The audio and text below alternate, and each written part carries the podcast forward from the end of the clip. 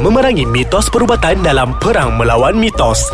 Kita adalah musuh pada perkara yang kita tidak tahu. Assalamualaikum dan selamat sejahtera kepada semua pendengar podcast Ais Kacang. Kita kembali sekali lagi di dalam segmen Perang Melawan Mitos. Saya Dr. Khair Hafiz Al-Khair bin Amin merupakan host dalam segmen Perang Melawan Mitos. Hari ini, lagi sekali, minggu ini saya menjemput ha, Dr. Afidah Suana binti Awangsoh ataupun kita dengan panggilan kakak merupakan uh, setiausaha kepada Mac Tweet uh, kita jemput sekali lagi dekat kau kerana kita tahu cerita mengenai kesihatan wanita ni memang sangat-sangat popular. Kalau kita tengok dekat Twitter macam-macam orang tanya pada kita mengenai soalan-soalan kesihatan wanita.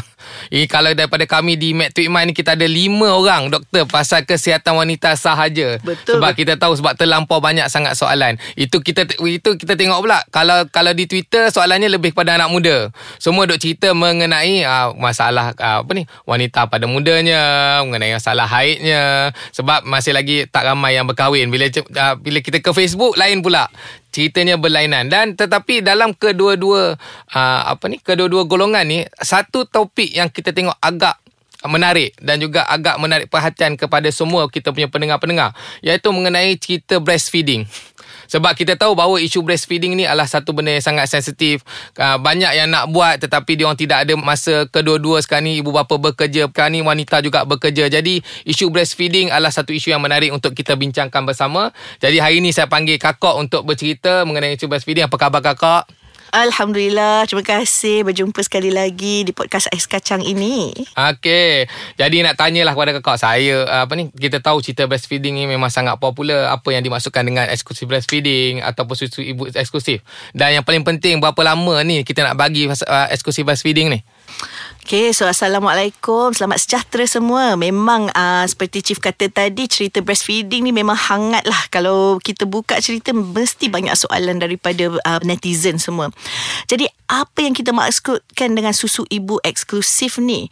Sebenarnya, pemberian susu ibu secara eksklusif ni bermaksud baby atau bayi tu diberi susu ibu semata-mata. Kita mm-hmm. tak campur dengan makanan, kita tak campur cecair lain walaupun air kosong, melainkan keperluan macam ubatan atau solusi untuk hidrasi yang doktor beri. Mm-hmm. So susu ibu semata-mata. Mm-hmm. So World Health Organization atau WHO menyarankan susu ibu ni diberi secara eksklusif untuk 6 bulan pertama umur bayi supaya bayi dapat mencapai potensi pembesaran dan perkembangan serta kesihatan bayi tersebut. Mm-hmm. Selepas 6 bulan kita boleh beri makanan tambahan untuk memenuhi keperluan nutrisi bayi. So ingatnya susu ibu eksklusif susu ibu sahaja 6 bulan pertama. Jadi tak boleh bagi benda lain, bagi susu ibu je. Susu ibu sahaja. Okey. Air ya. sejuk pun tak boleh.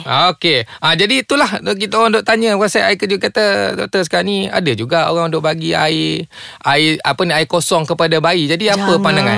Sebenarnya susu ibu tu dah lengkap sebagai satu nutrisi. So kandungan air dia pun dah cukup. Ha. Kalau kita beri uh, bayi susu uh, uh, susu ibu kita bagi air kosong kepada bayi, air kosong tu akan memenuhkan perut bayi tapi tak ada nutrisi. Okey. Lepas tu baby tak nak dah minum of susu. Ha, itu dia maksudnya sekarang ni baby kurang nutrisi sebab dia rasa kenyang. Dia kenyang dengan air kosong. So ha. jangan beri air kosong. Sebab susu ibu saja. Sebab kita tengok banyak orang yang isunya sebab dia tengok anak dia minum susu sikit sangat. Jadi dia risau. Dia risau jadi pun bagi air masak top up katanya. Jadi memang benda tu tak, tak perlu. betul. Tak Jadi macam mana kalau apa pendapat kakak mengenai keistimewaan susu ibu? Apa yang kita boleh dapatkan dari susu ibu ni? So keistimewaan susu ibu ni ada pada kedua-dua ibu dan juga anak. So istimewa untuk ibu, istimewa untuk anak. Untuk ibu kalau kita beri susu ibu ni dia mengurangkan risiko ibu itu mendapat kanser payudara, hmm. kanser ovari, osteoporosis tulang mereput tu, penyakit hmm. jantung, obesiti dan kemurungan selepas bersalin. Hmm. Ha kan hmm, istimewanya susu ibu tu. Hmm, hmm. Untuk bayi pula setiap titik, setiap ounce susu ibu tu beri impak positif pada bayi. Lagi hmm. banyak, lagi lama kita bagi bagi susu ibu kepada bayi lagi tinggi impak positif tersebut. Mm-hmm. Sebab susu ibu tu mempunyai nutrisi yang berubah ikut keperluan bayi. Ha, 6 bulan tu bila bayi perlu air lebih sikit susu tu bertambah cair sikit. Ha, masa mm. awal-awal susu tu sikit tapi protein penuh. Mm-hmm. Ha, jadi susu ibu tu dapat mengurangkan risiko bayi mendapat cirit berit, muntah, pneumonia kerana dalam susu ibu tu ada antibody mengurangkan risiko sudden infant death syndrome risiko leukemia pada bayi dan juga risiko diabetes, obesiti dan penyakit jantung untuk bayi itu bila dia dewasa Tengok kelak. betapa banyaknya keistimewaan. Istimewanya. Okey, jadi terima kasih kakak. Uh, kita berehat sebentar, kita kembali selepas ini. Jadi terima kasih kita kembali semula ke segmen Perang Melawan Mitos kepada semua pendengar-pendengar podcast Ais Kacang. Siapa yang masih belum lagi muat turun aplikasi Ais Kacang boleh memuat turun di Google Play dan App Store. Ia boleh mem- dimuat turun secara percuma dan boleh melalui website kita iaitu www.aiskacang.com.my dan juga boleh melayari sosial media Ais Kacang di Instagram at Ais Kacang MY dan di Facebook at Ais Kacang MY. Jadi kita kembali dengan kakak. Ha, kita dah cerita banyak dah mengenai uh, eksklusif breastfeeding. Kita dah cerita tahu dah tahu mengenai keistimewaan. Jadi nak tahu apa perbezaan antara susu formula dengan susu ibu sebab kita tahu orang sekarang ni dia sibuk nak tak nak dia nak juga terpaksa bagi susu formula tapi kita suruh juga minum susu ibu. Kenapa? Kenapa kita nak bagi susu ibu ni? Okey, tadi kita ada cerita macam-macam keistimewaan susu ibu ni ya. So, susu formula walau macam mana terror saintis tu tidak dapat nak tiru atau replicate faedah-faedah susu ibu tu untuk dimasukkan dalam formula. Sebab seperti kakak kata tadi susu ibu ni setiap hari dia akan berubah ikut keperluan anak itu.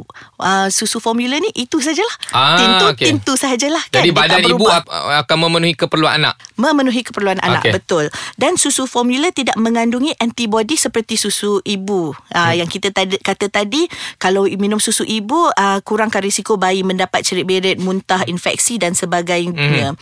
formula juga ada risiko pencemaran dan kekurangan nutrisi lah sekali lagi sebab tadi tak berubah kan ikut keperluan hmm. dan juga bila kita cuci botol dan sebagainya tu takut ada uh, botol yang tak dicuci dengan cara yang baik dan Hmm, sebagainya Okey, jadi itu adalah uh, perbezaan antara susu formula dengan susu ibu. Jadi kita tahu susu ibu lebih superior daripada susu formula.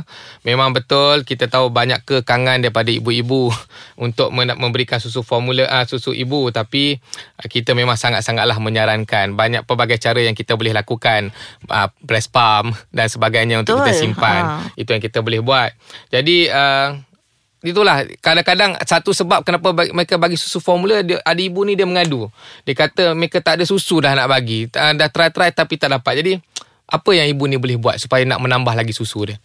Okey, so untuk memulakan penyusuan bayi ni permulaan tu penting. Ah, so mula-mula kena cuba menyusu dalam masa sejam selepas kelahiran bayi. Okey. Okey.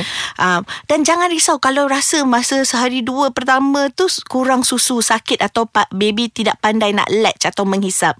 Yang pertama, susu awal ibu ni sebenarnya kita panggil kolostrum. Orang Okey. putih dia panggil liquid gold. Mhm. Walaupun sedikit dia penuh dengan protein, ah, nutrisi yang cukup untuk baby. Mhm. Dari segi sakit atau bayi tidak pandai latch kena berbincang dengan doktor, jururawat yang bertugas ataupun pakar laktasi ya, lactation Mhm. consultant yang ada di situ untuk memberi nasihat bagaimana cara penyusuan yang betul. Mhm. Untuk memastikan susu ibu terus bertambah, yang pertama pastikan bayi minum dengan betul, feed on demand. Mhm. Ah, jangan kita uh, orang-orang sekarang ni kan dia um, orang uh, besar-besar eh mak mm-hmm. mak pun manager dan sebagainya mm-hmm. eh bos-bos dan sebagainya kita kena ingat baby ni kita tak boleh nak kontrol dia nak ambil susu kita kena bagi. Betul. susu Agree, agree. uh, tak boleh nak kata I akan bagi susu uh, baby ni 2 jam sekali 4 jam sekali betul. tidak eh feed Hmm. on demand Feed on demand, ya. yang kedua guna kedua-dua belah payudara semasa menyusu kita panggil switch nursing ya Mhm. Elakkan penggunaan puting serta botol jika boleh. Mhm. Kalau mau kembali bekerja dan kita tahu kita kena pump, boleh mulakan pemberian botol mungkin sekali sehari selepas 2-3 minggu. Jangan terlalu cepat sebab takut nanti baby tidak mahu payudara. Eh. Okey. Um, pastikan beri susu ibu secara eksklusif. Ibu kena rehat, makan, minum secukupnya. Boleh pump antara penyusuan dan boleh juga gunakan apa yang kita panggil galactogog ya untuk menambahkan susu ibu. Makan lobak putih, halba, alfalfa, oatmeal atau jumpa doktor jika perlu sangat untuk ubatan yang sesuai. Hmm, jadi sebenarnya pemakanan boleh membantu menambahkan Betul. kita punya Jadi uh, nak tanya pada kakak mengenai uh, sekarang ni ada orang suka nak bagi apa ni suplemen kepada baby bawah 6 bulan. Adakah dia suplemen vitamin memutihkan dan sebagainya Ha. ni jangan Mhm. yang pertama bayi tu organ-organnya baru berbentuk kita tidak boleh bagi suplemen-suplemen yang boleh merosakkan organ dia Mhm. dan seperti yang kita katakan tadi susu ibu dah penuh dengan nutrisi tak perlu vitamin kecuali doktor menyarankan kerana bayi ada masalah-masalah tertentu Yes, Itu Okey. sangat penting kerana kita kalau boleh kita elakkan pemberian apa-apa untuk uh, bayi berumur 6 bulan ke bawah dan berikan susu ibu saja. Jadi nasihat kakak kepada semua ibu-ibu yang ada di luar sana. Susu ibu adalah yang terbaik. Mhm. Ha,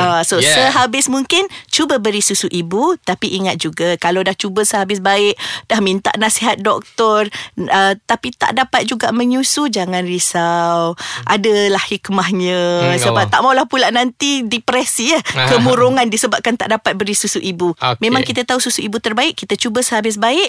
Kalau dapat alhamdulillah, kalau tidak tak mengapa.